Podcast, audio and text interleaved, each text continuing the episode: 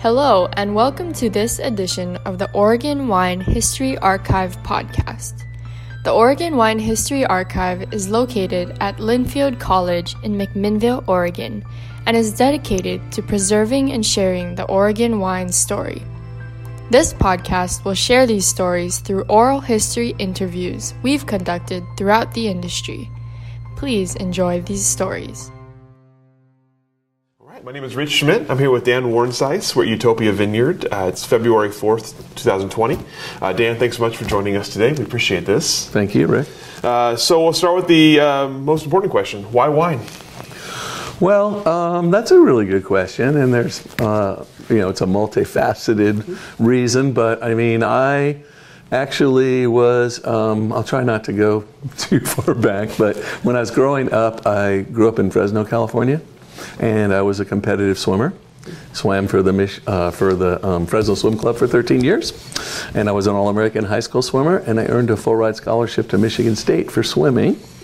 Um, and my high school coach, who was one of my mentors, um, he was a math and science teacher, and he was a swim coach. And I looked up to him, among other adults that I knew. But um, I thought that I, those were things that I, three things I liked, and I thought, well, I'll teach and I'll do swim coaching, and that'll be a great life.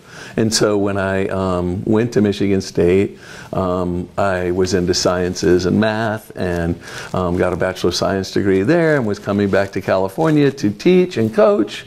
And when I came back to California, my parents had moved from Fresno to the Bay Area. And my dad knew a hiring manager at Tektronix, and he got me an interview, and they hired me and my teaching aspirations kind of melted away at that point when they told me how much they were going to pay me. and um, and I had up to that point in my life, I really hadn't had ever had really good wine. I'd had a lot of crummy wine and beer in college, um, but but never really knew anything about really good wine. But my first boss at Tektronix was an amateur chef, and he was a wine collector, and he invited me to dinner at his home and he turned me on to First Growth Bordeaux. And I became very enamored um, through that experience. And after I'd been working for a couple years, I converted um, the laundry room in my first home to a wine cellar. And I started collecting because it was something I aspired to. And um, after a few years, I filled up my cellar and I learned a lot about wine because I was very interested in it. And um, I decided to get licensed and I turned that into an import export business in Napa, California. And um, that was my first foray into the wine business. I was more interested in the business side of it because I wanted to get wine cheaply, expensive wine cheaply. That was really my my motivation at that time. Um, but I did want to know about the winemaking process as well. And so after a while, I, I started to focus on the Napa wines and um, looking toward the up and comers in Napa that weren't famous yet but made really good wine. And um, I was able to help them market their wines because they weren't very good at that. And they became my friends. Mm-hmm. And so then um, after a few years, I formed a partnership with one of them and we started doing custom crush work at Napa. And um, we did that for 10 years. And in 1998, that company dissolved. And I came to Willamette Valley to search for, by that time I had made a little bit of money and I came to Napa Valley to search for the ideal place to start Utopia, which was a business card and a business plan at that time. And um, after a couple of years, it led me to a farm on Ribbon Ridge, which um, is now the La Prairie du Col Vineyard. That was in October of 2000. And when I got there, I was like, yeah, this is okay, but that's the spot right up the hill, meaning where my current vineyard is. Mm-hmm. And um, it wasn't on the market, but there was a little ranch house there, and there were horses and a pasture. And um, I drove up and knocked on the door, and the owner was home, and he ended up selling me the property on the spot that day. So that's how I got Utopia. And um, took me two years to get my first vines in the ground, and then I um, went from there. We had four plantings, and I've got 17 acres under vine on a total of 19 acres. And I've got 12 Pinot Noir clones and the three low yielding Dijon Chardonnay clones. And uh, my first vintage was 05, where I made 97 cases of an estate Pinot. Um, today I make around 2,500 cases annually from the estate, but then I, I make other little bottlings uh, from contracted fruit as well. All right, so we'll come back to Oregon, but for, I'm curious about California first, since we it's always nice to take advantage of people who've worked in California. Tell me about that time in Napa. You talked about kind of the up and coming part of the industry before it became what Napa is today. So tell me, tell me about being involved in that and and kind of befriending some of those to be soon to be big time winemakers. Yeah, yeah. I mean, it was it was exciting time. You know, um, there was a lot going on, and as a um, retailer, wholesaler, importer, exporter, I had a lot of distributors calling on me, both national and international. And so um, I would set up meetings on the weekends when I wasn't working at my day job.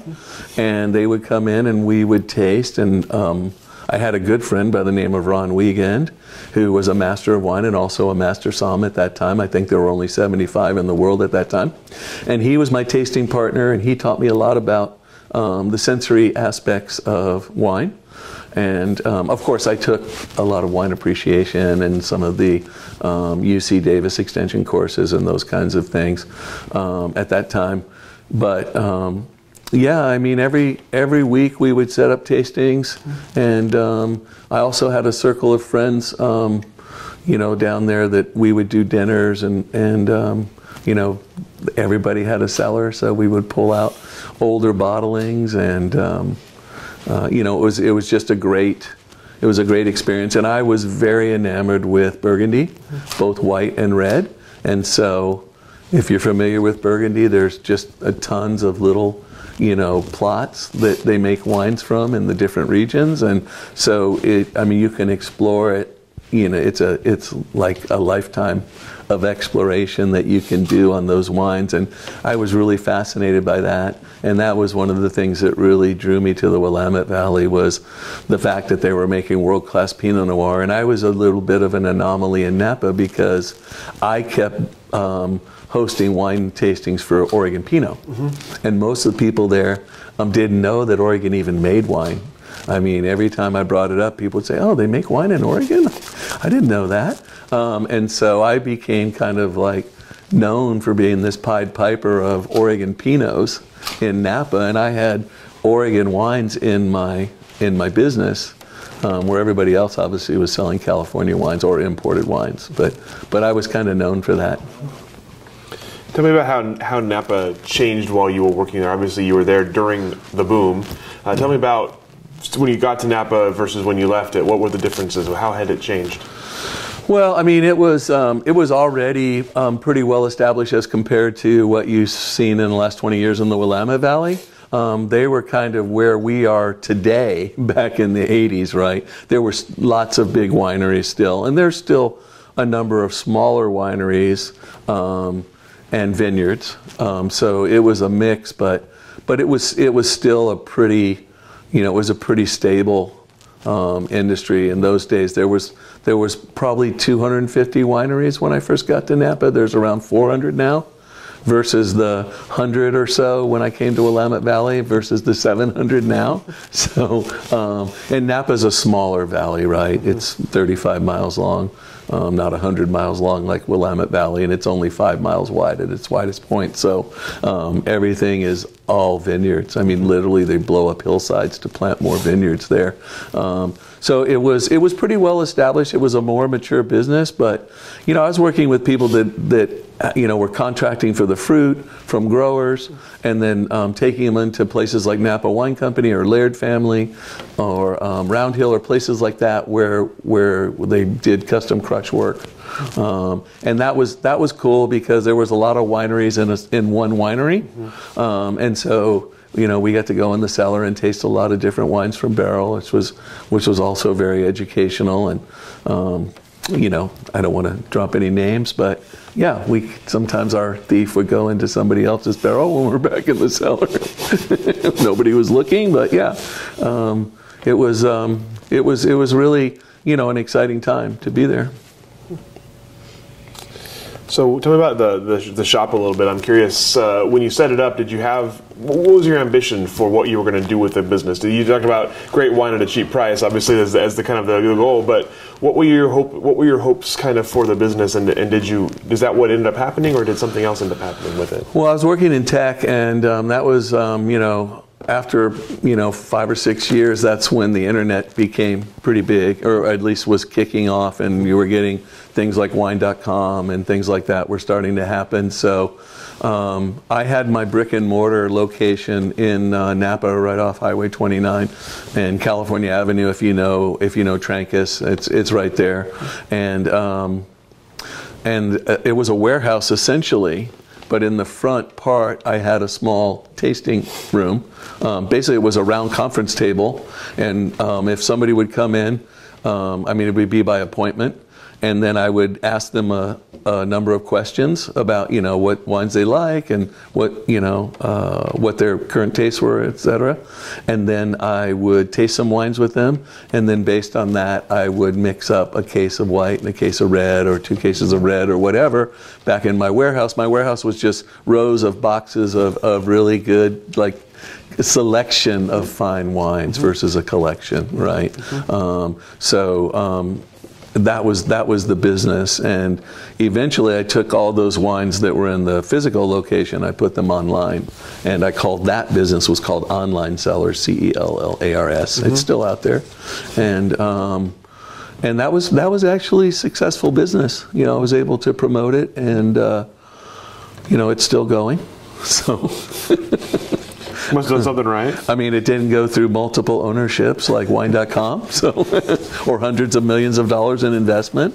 Um, so I did everything myself pretty much, and um, and yeah, I mean, it was just a way to get access to to high-end wines, you know, at a, at a discounted price, and um, you know, by selling those wines, then I could reinvest and get more wine. so, um, so that was great. But then um, when we started doing custom crush, that's when I really got interested in winemaking and wanted to use my science background to um, understand that more. And I went and you know I did wine studies at Chemeketa, and um, you know that was that was pretty straightforward, really, mm-hmm. given my background. And um, I started Utopia started producing in 05 and um, I was making wine. Um, well, the first year I was over at, uh, doing alternating proprietorship at, Ber- at Josh Bergstrom's mm-hmm. winery, but then the year after that I left and I went to the winemaker studio, mm-hmm. and I was there until 2016. And um, and then I um, spent a couple years at 12th and Maple, and then in 18 we purchased this property, and that's when I converted the building to my new winery and did my first crush there in 2019. About 45 tons we brought in and processed there. And it's a really awesome building. I'll take you down and show you. Awesome. Excellent. Yeah. Excellent. Um, you mentioned, last question about California before we get into Oregon a bit more. You mentioned kind of being the Pied Piper of Oregon wine there in Napa. Tell me the reaction uh, people had when you did give them an Oregon Pinot Noir. Did the did the recognition grow? Was there were the people were people pretty happy about the wines you were choosing? The, within my circle of friends, it definitely grew and people were really impressed with the Oregon Pinots because you know we would set up flights of blind. We always tasted blind, mm-hmm. and so we would set up flights with um, you know with Burgundies, and I would put in a ringer from Oregon, and um, and then we would do you know multiple flights where we would set up you know um, different regions from Burgundy, and then different regions you know California, Oregon, New Zealand, etc. And um, the Oregon wines always did very well um, in the blind tastings. They always were in the top, you know, um, echelon of the wines. Mm-hmm. So, so people were definitely uh, impressed, mm-hmm. and um, uh, yeah, and I brought back a lot of uh, Willamette Valley Pinot in those days for people. So you mentioned kind of coming up here and looking for the looking for the perfect spot for for Utopia. What were you looking for? What was it about this spot that drew you to to it? Well, I mean the characteristics for this uh, particular climate here. Um, you need to be between 250 and 800 feet uh, elevation. Um, you want good ventilation to reduce the, the disease pressure. You want the proper orientation right? You want the right soil types, obviously, and topography. And that site really had everything. It's at 500 feet, it's all south facing, it's gently sloped. Um, it's Willakenzie soil series, so it's uh, marine sedimentary, low fertility, good drainage. Um, and then, um, you know, when I designed the vineyard, I did it a little bit differently. Instead of putting a couple of clones, I put 12 clones on smaller blocks of one acre, and, approximately, and um, that gave me lots of tools in the winery mm-hmm. because of the varying growing season. It really gives me a lot of flexibility to blend. I, I um, ferment all the wines individually, and then I blend prior to bottling. Mm-hmm. So it gives me a lot of granular control over the over the finished product. I think. Um, but that at that time, nobody was really doing that. Um, now more people are doing that. I'm curious. Uh, you you had the you had the idea of winemaking, but the vineyard itself that's that's a that's a whole different ball game from what you were doing before. What, yeah. what gave you the idea to, to, plant a vineyard and to and to kind of take on that responsibility and, and, and instead of just making wine? Well, when uh, in Napa um, we were contracting for fruit, and when those contracts expired, the growers took them back. Mm-hmm. And so I realized at that point that to have the ultimate control, you need to own the land. Um, and so I wasn't going to own the land in Napa. Uh, so, um, so that was why the Willamette. That was one reason why the Willamette Valley was attractive. I mean, if if I could have afforded the land in Napa, I might not have come to Willamette Valley. But I saw the ground floor opportunity at that time, and I believed in Willamette wines, and I believed that it was going to grow and that it was going to become the next Napa eventually. And so um, it was I looked at it as a once in a lifetime opportunity, something that I could do, and so I just did it. You know, he said, you know, you have to do it, you have to do it, you have to take action. You know, you can't just dream about it. And so, you know, I figured, well, I'll buy the land, and then we'll go from there. You know, but first things first. And I mean, I spent two years looking for the ideal spot. I didn't want to make utopia if it wasn't, if everything wasn't right, you know, and I and as ideal as I could get it. So, and when, as soon as I saw the spot, even though it was just a horse pasture, I mean, I could squint and I could see the vineyard, you know, right there, uh, the vision for it, and so um, it that was inspiring, and and I knew that I had something. Um, and then when the guy just you know blurted out the price the first thing he said to me it was like okay well this must be meant to be because i never thought that you would actually sell it to me i just thought i had to ask um, otherwise i would never know and um, so so it was pretty shocking really you know because i had I was living in the Bay Area and working in tech. I had my wine company in Napa, and um, when I left that morning, I, I, flew up on Southwest. I left the house around five in the morning because I was going to fly back that night, and I was looking at a couple sites. And the last thing I said to my wife is, "Don't worry, I'm just going to look. I'm not going to buy anything. You know, you think I'm crazy? You know?" And um, when I came home, I had to tell her, "Well, yeah, we bought this farm. We're buying this farm in Oregon, but you're going to love it. It's going to be great." And I have three daughters, and you know, they grew up in the Bay Area, so they were city girls. Mm-hmm. So um, coming to the Willamette Valley, and believe me, Ribbon Ridge was pretty remote back in the day. It's changed a lot now, but in those days, there were no lights on the hills or anything. I mean, it was pitch black at night, and you know, we arrived in September and. Um, it rained for six months, so it was not. The, you know, they weren't that enamored with their dad there for that first winter. Yeah, I can yeah. imagine. I can yeah. imagine. You mentioned before we started taping, you were, you were talking about the, the, the, site you have here and kind of the work you're doing. Tell me about the initial vineyard and, and the work you had to do to turn it from horse pasture into vineyard that you that you wanted it to be. Well, fortunately, that site was cleared. There were no trees on it, so we didn't have to do any logging or, or cut down a single tree. It was a, it was literally a horse pasture, um, and so you know we had to. Um, amend the soils and, and obviously rip it and disc it and get it ready for planting and then you have to get your vines and i wanted some you know some vines that were that were pretty special like heirloom clones that had to be made. You know they weren't at the nursery. You had to we had to contract for them and then wait a year to get them. Um, so minimum a year. And so um, that's why it took among you know all those other things to get it ready. Um, it took uh, two years from the time I purchased the property to plant my first vines, and that's why my first 97 cases that I produced were off four acres that I planted in 02, and then I did three subsequent plantings. Did you have in mind uh, a sort of a grape growing philosophy? You mentioned site philosophy that you were looking for. Did you have a, a particular way you wanted to farm as, as, you were getting started? Well, yeah. I mean, um, in putting together the vineyard, I, I talked to a lot of um, different, you know, viticulturalists and winemakers, and went around and did a lot of research, tasting the wines and getting familiar with the characteristics of the different clones and um, understanding the the rootstock and clone combinations and um, figuring out what I wanted what I wanted to do, and that's what led me to want to have that variety of clones, um, so that you know I could make one way to make a more complex wine is by blending, you know, having maximum clonal diversity and when I started, I was blending everything together. So even though, you know, in third leaf or fourth leaf, um, I was making a fairly complex um, blend of those clones. Um, it started out being six clones, but it eventually got to 12 with the subsequent plantings. Mm-hmm. And then in 2010, in my, my um, final planting, I added the Chardonnay vines. You talked about being uh, Ribbon Ridge and how it's changed a bit. Tell me about Ribbon Ridge as you got here and what what has what is special about this now that now the sub AVA Ribbon Ridge? Why why it is special among the AVAs? Well, um, you know, it it when I came, there was maybe seven, maybe I mean, I was like the eighth vineyard, I think, mm-hmm. on Ribbon Ridge. There's over 40 vineyards there now.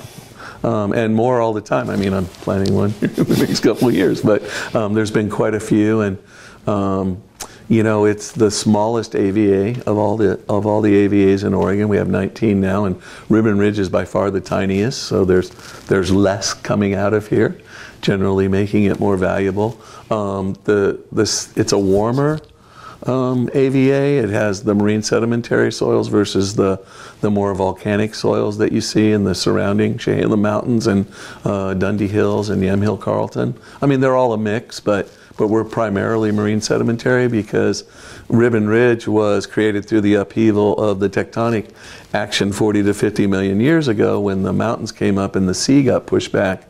And this little strip of land, it got left behind. It was seacoast. And so it got left behind. So it's uniquely um, marine sedimentary soils throughout. Um, and um, those are warmer and drier soils during the growing season. Mm-hmm. And in a cool climate, that helps the fruit to fully ripen, even in an average year like we had in 2019. Mm-hmm. Um, the other thing about Ribbon Ridge is it's a lot of family owned wineries. You know, it's a place where people can come, and I think of it as kind of like this safe haven where you can come and be relaxed and comfortable, meet the owners a lot of times and the winemakers the vineyard managers that are all rolled into one, like me, you know, and um, and um, you know, it's um, it's just a place where you can you can come and relax, and if you want to learn about uh, wine grape growing or viticulture or winemaking or what the process is or the philosophy, um, and not feel intimidated, you know. Um, it's a very, it, to me, it's just this kind of, I call it a safe haven for wine enthusiasts mm-hmm. to come and um, we've got a lot of famous vineyards in this very small area. So, um, you know, we have a preponderance of, of uh, small wineries, but big names, and, you know, a lot of award winning wines. Mm-hmm. And, um, you know, I just think it's really special um, place for all those reasons. You talked about learning uh, learning winemaking, uh, kind of uh, into the career a little bit. Tell me about the process of learning winemaking and what it was about that specifically that appealed to you uh, in, in where you were. Yeah, um, I mean, I'm still learning, frankly, you know, because it's more than a lifetime of knowledge. If you want to be a winemaker, then, um, you know, and, and things, you know, it changes. Your, your tastes evolve, your style evolves. Um, but you have to have a good you know, idea of what you want, what you're trying to do, and, and what style of wine that you want to make. I mean, a lot of that is going to be determined by the region that you're in and the varieties that you're growing, obviously.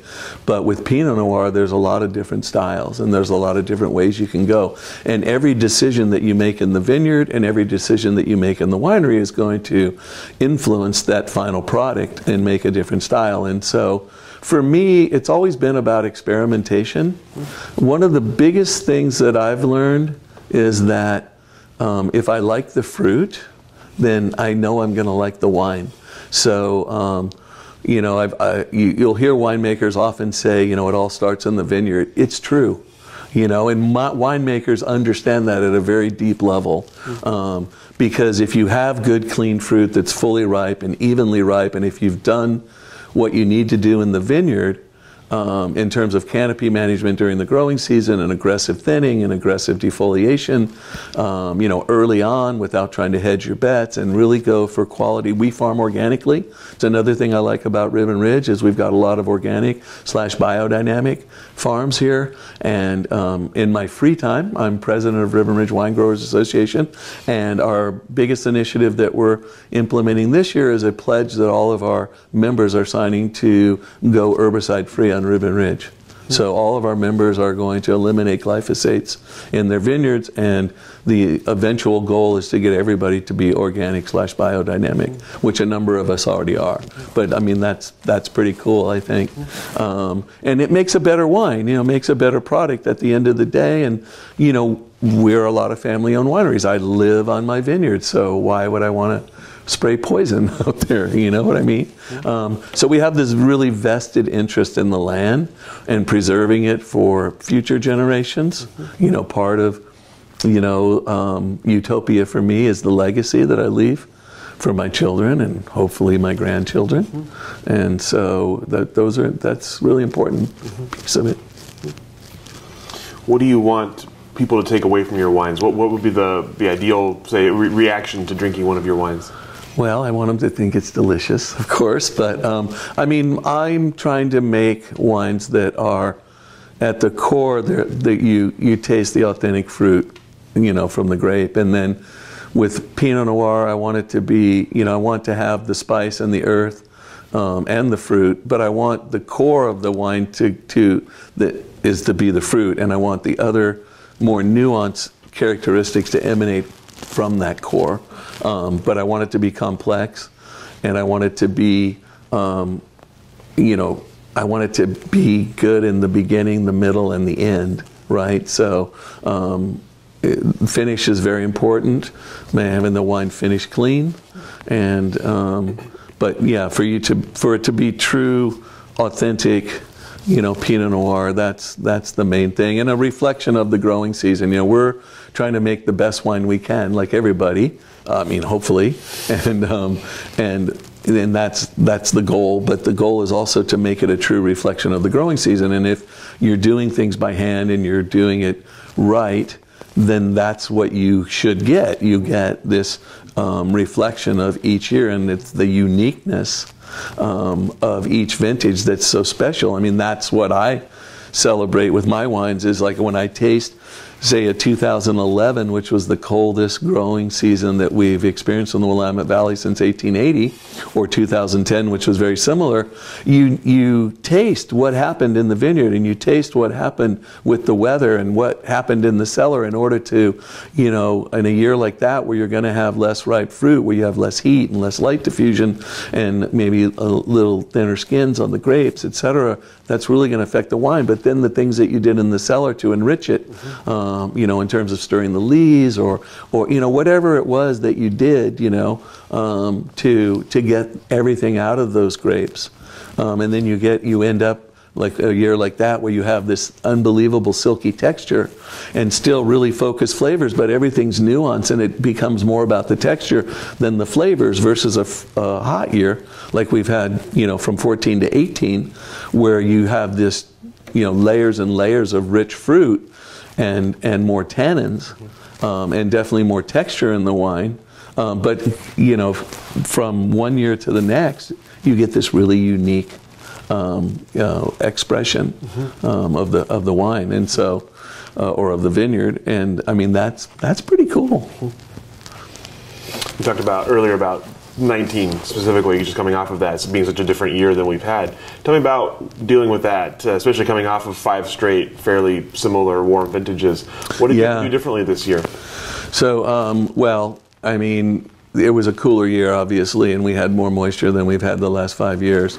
Um, so we had less light, less heat. If you looked at, if you plotted the the growing degree days um, versus historic versus the last five years prior to this, you would see that um, 2019 put us right at the average pretty much, um, really, really close to that line um, in terms of the, the amount of cumulative heat during the growing season. Um, and um, we did have moisture around harvest. I mean, September was wetter than October, right? We started our harvest on September 25th, and then we also picked on the 26th, and then we finished on the 1st and 2nd of October. Um, so we were well over 100 days from flowering at that point. So the beauty of a little bit cooler year was we got lots of hang time, and so the sugars didn't get out so far ahead of the phenolic ripening that you see in those warmer years. And so you have a really balanced fruit. Um, we were lucky because Ribbon Ridge is surrounded by the coastal range and the Chehalem Mountains, which are taller mountains. And since most of the storms blow in from the west, um, we have this little rain curtain from those larger um, mountains, and so the clouds tend to skirt over us more, and we get less moisture. And so, even though there was a lot of moisture, um, we got less of it. It's spotty, right? Like if you just over a few miles over, like in the Dundee Hills or Chehalem Mountains, they saw a lot more rain. And then the other, um, the other saving grace was, unlike 2013 where it was rainy and warm, which created a lot of disease pressure in, uh, on a lot of vineyards. Um, this year the temperatures were cool, and so the fruit um, stayed firm. We didn't get so much moisture that the fruit got soft, um, and with the cool temperatures, it kept the fruit firm. So my Brix on all of my Pinot lots range from 22.3 to 24.1 with lots of hang time um, and really good, you know, acidity and balance in the fruit. So um, nice pHs. I mean, didn't really have to do much with the fruit in the winery. Um, and so um, I'm really, the, the wines, are, they're super dark and rich and um, complex. The, the flavors are, are, amazing right now. So I'm really, really excited. I think there'll be some of the better wines um, coming out of the Willamette Valley because we got you know everything that we're historically known for, mm-hmm. right? In in a year like that, if you did it right. Mm-hmm.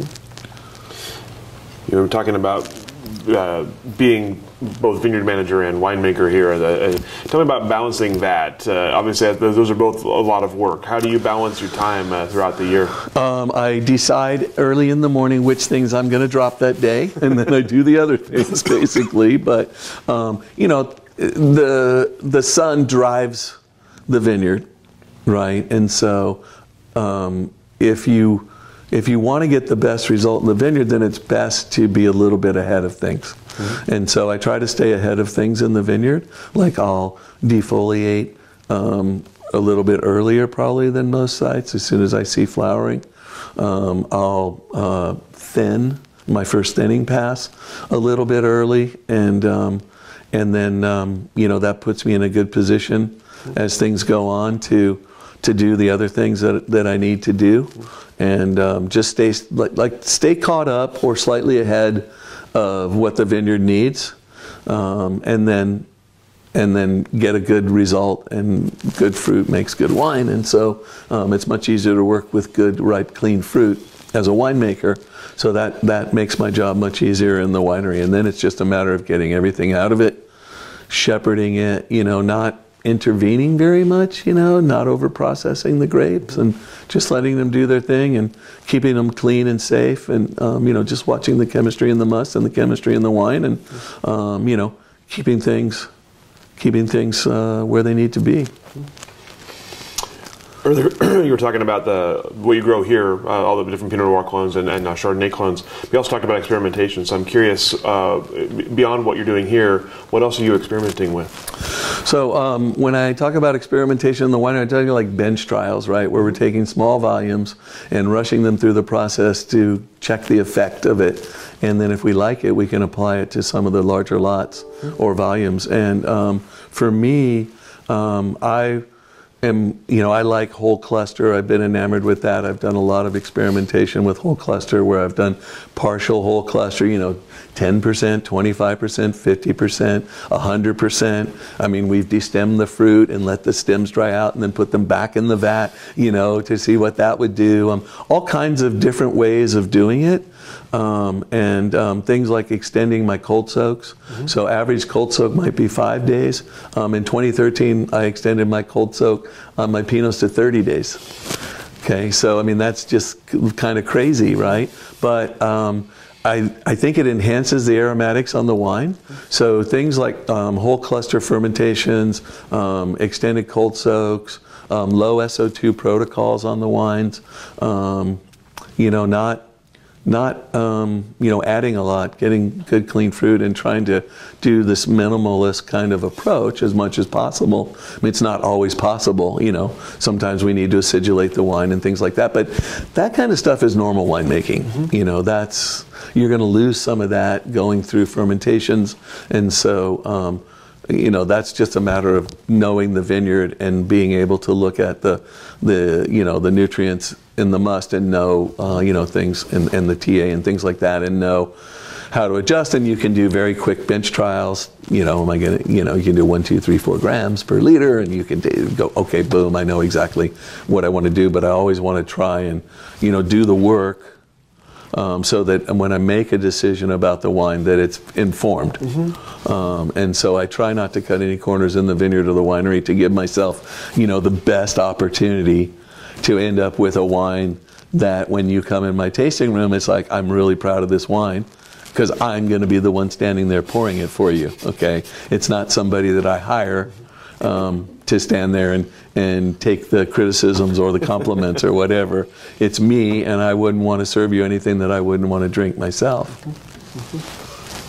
With those kind of experimentations, are you looking at making like long-term decisions in terms of like whole cluster? If you, or is that a year-to-year thing? Is it is it based on your fruit, or is it based on more of a I want to make 100% whole cluster wine? How do I get to that point? Um, so I like whole cluster a lot, and um, one of the things that is you know kind of conventional wisdom about whole cluster, you know, it's you know people say, well, it's site specific, it's variety specific, it's region specific, it's vintage specific, it's all these things, right? Um, and so the conventional wisdom is, you know, you don't want to do whole cluster if the stems are green. Um, so when you pick them, and, but the stems are always green in Oregon when you pick them in the Willamette Valley, you know, even in a warm year. So um, one of the things that I've learned through my experience, and I do 100% whole cluster now when I do it, I don't like partial. I like to get the full effect um, if I'm going to do it and just go on the margin and push it all the way.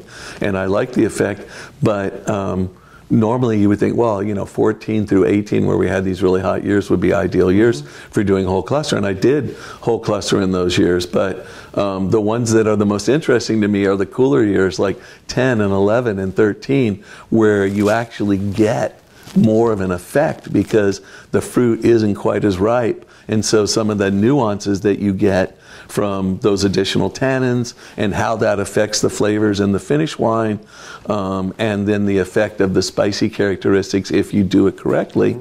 Um, that you get from whole cluster. So, like some of my favorite whole cluster wines are like my 2011s, um, you know, which probably most winemakers would not want to do whole cluster in a year like 2011, um, especially 100%.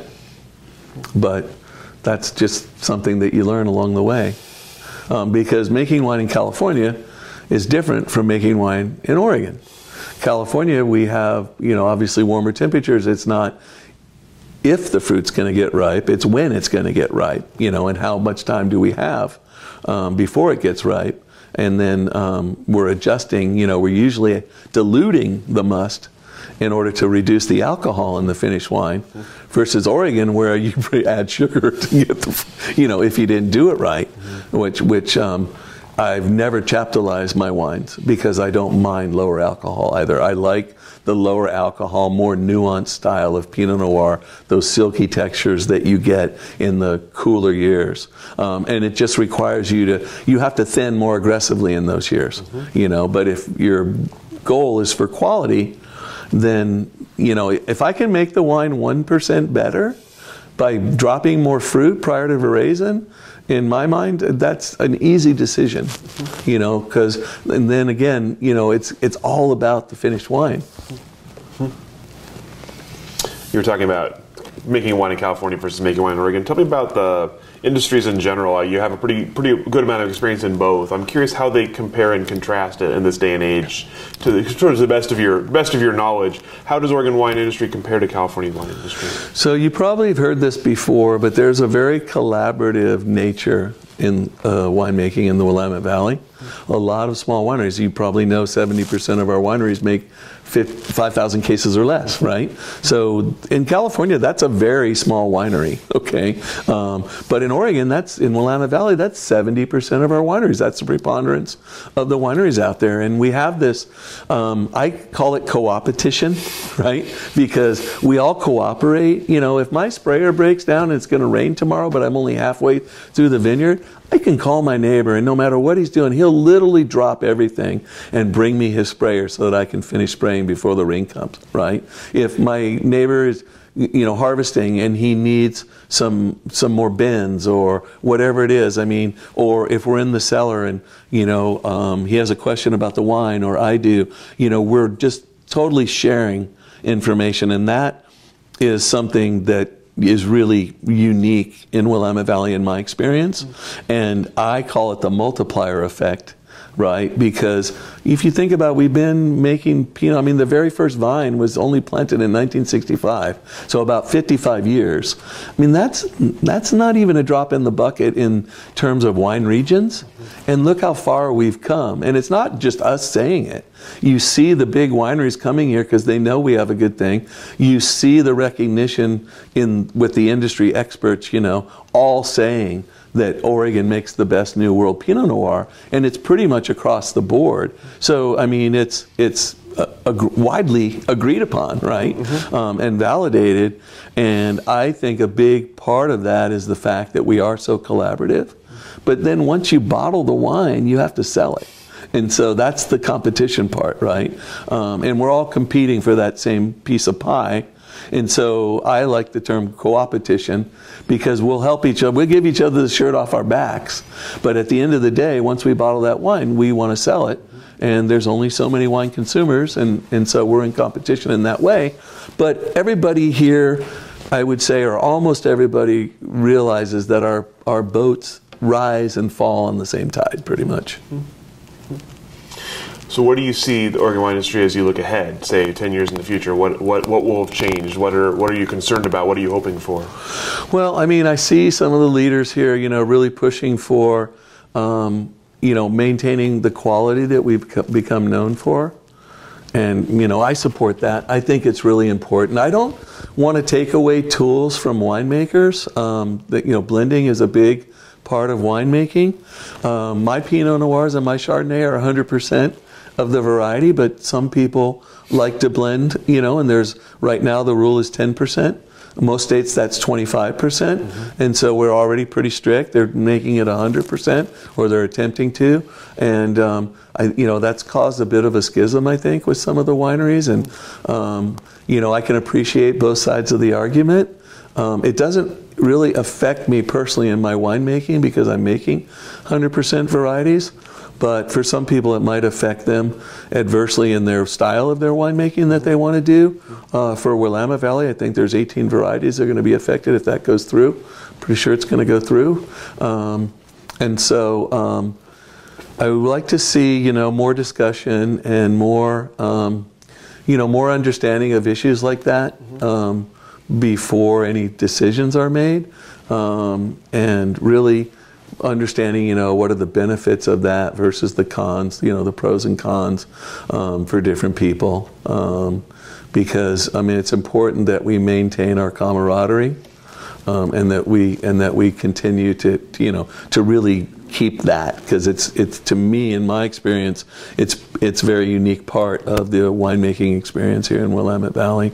So I, I see both sides of it, and uh, but I do appreciate you know the that the founders and the visionaries that started this industry um, that they had the vision to make those very strict guidelines, and that obviously has contributed greatly to the success of Oregon Pinot. So, you know, it's always hard to argue with success, right? are there any uh, uh, other obstacles that uh, on the horizon that you're concerned about that may affect the industry, vineyard specific or industry specific? Yeah, I mean, there's there's tons of. I mean, as a small business, you know, you're in agriculture. We're growing the grapes, so we have labor issues. You know, that's become a huge um, issue. Getting labor, the cost of labor, um, bigger wineries coming in. You know, I mean, it's a double-edged sword. They wouldn't be coming here if we weren't successful. So, like I said, it validates everything that we're doing, and and it's a it's a you know, it's a sign of success. It goes with success, um, but they can afford to pay more, and if and there are labor shortages. So, I mean, we literally have crews not showing up to work because they've been offered a dollar more to go over to some other vineyard, um, and then every year the, those costs are increasing. And if you're a small winery, you know, there's only you have to absorb those costs most of the time. You can't really raise the price on your bottle when it's already fifty dollars a bottle, right? Um, because it's it's um, you know pricing is a combination of what else is there, supply and demand, cost obviously is a factor, um, the quality of the wine, the perception of the quality of the wine, right? All of those things, the experience now that goes with it, especially with millennials, right? They don't just want a glass of wine. They don't want wine as a beverage. They want wine as an experience, like everything. And so. Um, you know, there's those those are a lot of challenges, and then we have all the regulatory challenges. Um, you know, shipping compliance laws are are a huge drain on our resources for a small winery. Mm-hmm. Um, you know, um, it would be great if they could come up with a national rule or just charge us one fee up front based on our sales instead of making us go and report and pay taxes on a monthly basis and coordinate with multiple um, state organizations within every given state just so that you can ship a bottle of wine mm-hmm. and pay the tax. You know, we're happy to pay the tax, mm-hmm. but make it more streamlined because um, it literally, I mean, I spent three hours last week, I won't say the state, figuring out my taxes, and it ended up being $14 to pay that state. I mean, they lost money, I lost money and time. And so um, there has to be a better way to do that. You know, set it. You know, set a range. You know, if you're zero to a million dollars in sales, then either waive it because it's not worth the time to do it, or or just charge us a flat hundred bucks a year or something. You know, and um, and allow us to not have to continue reporting except once a year. Um, report, you know, our total uh, volume or whatever instead of monthly. Because um, you're, you're coordinating with the franchise tax board in each state and the ABC, and in every state, they don't even talk to each other. So, you know, you'll.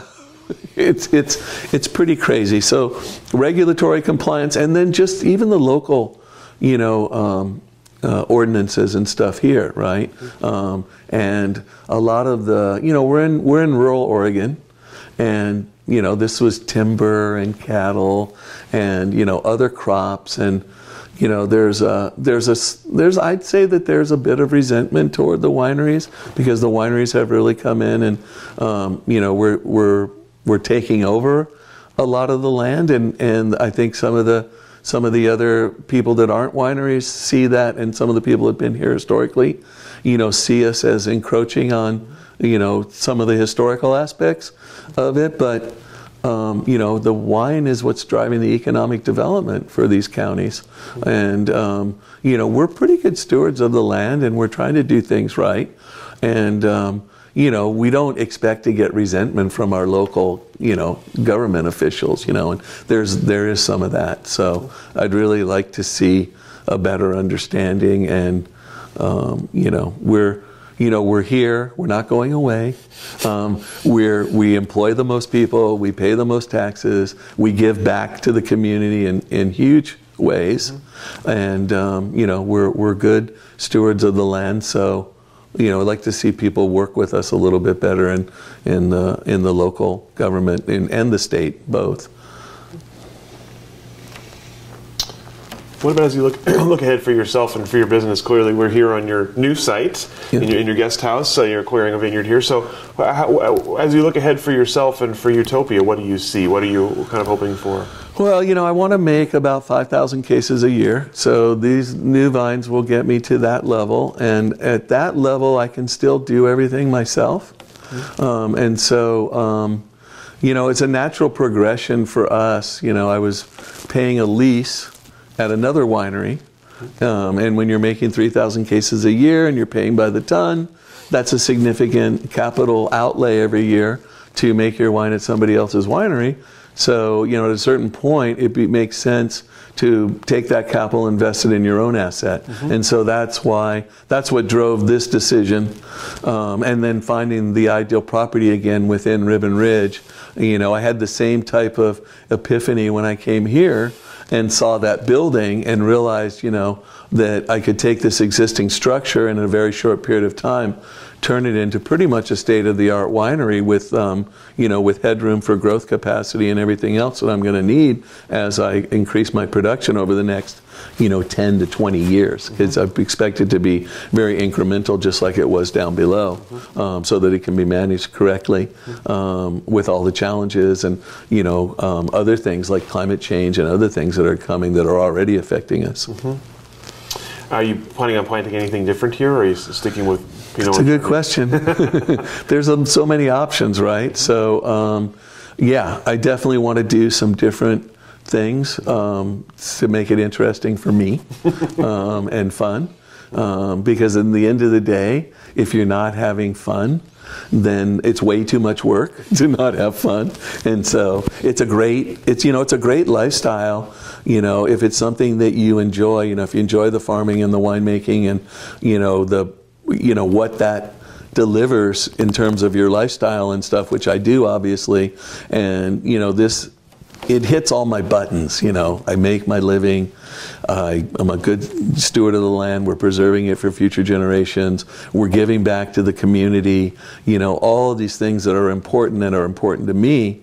Um, wine does that, mm-hmm. you know, um, farming and, and winemaking does that for me. So, so I want to pass that on, and um, you know, I want to I want to continue to make it fun, and so that means different varieties, and you know, it'd be 10, 12 years before these vines are even mature. So, by that time, I think we can probably ripen some different varieties here, um, and uh, and so yeah, I'm looking at all kinds of different options. You know, I like I like everything good. So we look for some more, you know, I like Rhone, I like Bordeaux, I like, you know, I want to do something, you know, that, that's unique and different for this property. So um, I'm doing a lot of research right now on that. So you mentioned uh, bringing your family up here. Uh, have you, have you, did your daughters come around to, to rural yes, Oregon? they all love Oregon. It only took about six months, and uh, and they all uh, figured it out. And uh, my oldest daughter works for me full time, mm-hmm. and then my two other daughters they all they all have stayed in Oregon. They're all graduated and married and working in their careers, and they've all decided that Oregon is where they want to be. So, so yeah, it worked out pretty well, and it's great having them nearby.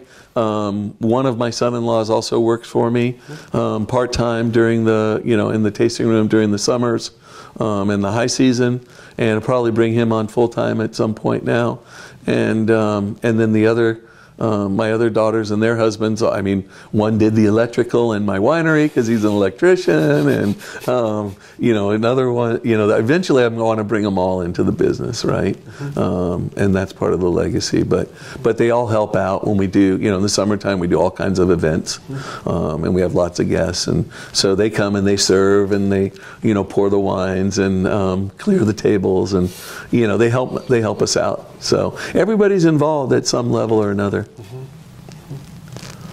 I don't have any employees that aren't family. that's that's pretty awesome. Yeah, it's pretty awesome. Uh, so that's all the questions that I have for you. Uh, is there anything I didn't ask that I should have asked? Anything we didn't cover today that you'd like to have covered? Um, you know, I think you I think you covered it. Um, you know, I'm really excited about going forward mm-hmm. here in the Willamette Valley. I think that the Willamette Valley still has a lot of promise, and I think it's going to continue to get uh, more recognition as um, as we go forward. And um, I think it's going to be an interesting future. We, are going to see more of the different varieties coming in, um, and more, you know, uh, more um, people coming in uh, with different ideas, and you know, spurring uh, more thought and uh, I think you know it'll be this balance between keeping our what's really unique and special about Oregon with the small family wineries and all the really, um, you know, craft kind of wine, even though it's an overused term, that's what we do. Um, and then see how that plays as we bring in more technology and, and, and more um, thought provoking kind of ideas with more people coming in. So I'm excited. I think I'm just as excited now as I was when I first came here. That's awesome. Well, thank you so much yeah, for your time today. It's a pleasure, Your story with us, and Yeah. uh, we'll go ahead and let you off the hook. Yeah. Thank you for joining us for this edition of the Oregon Wine History Archive podcast. And thank you to all the supporters, partners, donors, and interviewees who have made our project a success. Be sure to check out our website at OregonWineHistoryArchive.org for more interviews, plus photographs, wine labels, and more. And stay tuned for more interviews as we tell the story of Oregon wine. The Oregon Wine History Archive podcast is brought to you by the Oregon Wine History Archive at Linfield College. The executive producer is Kiana Anderson. Producers are Rich Schmidt, Rachel Woody, Stephanie Hoffman, and Camille Weber. And a special thanks to all the Linfield Archive students who have contributed to these oral history interviews over the years.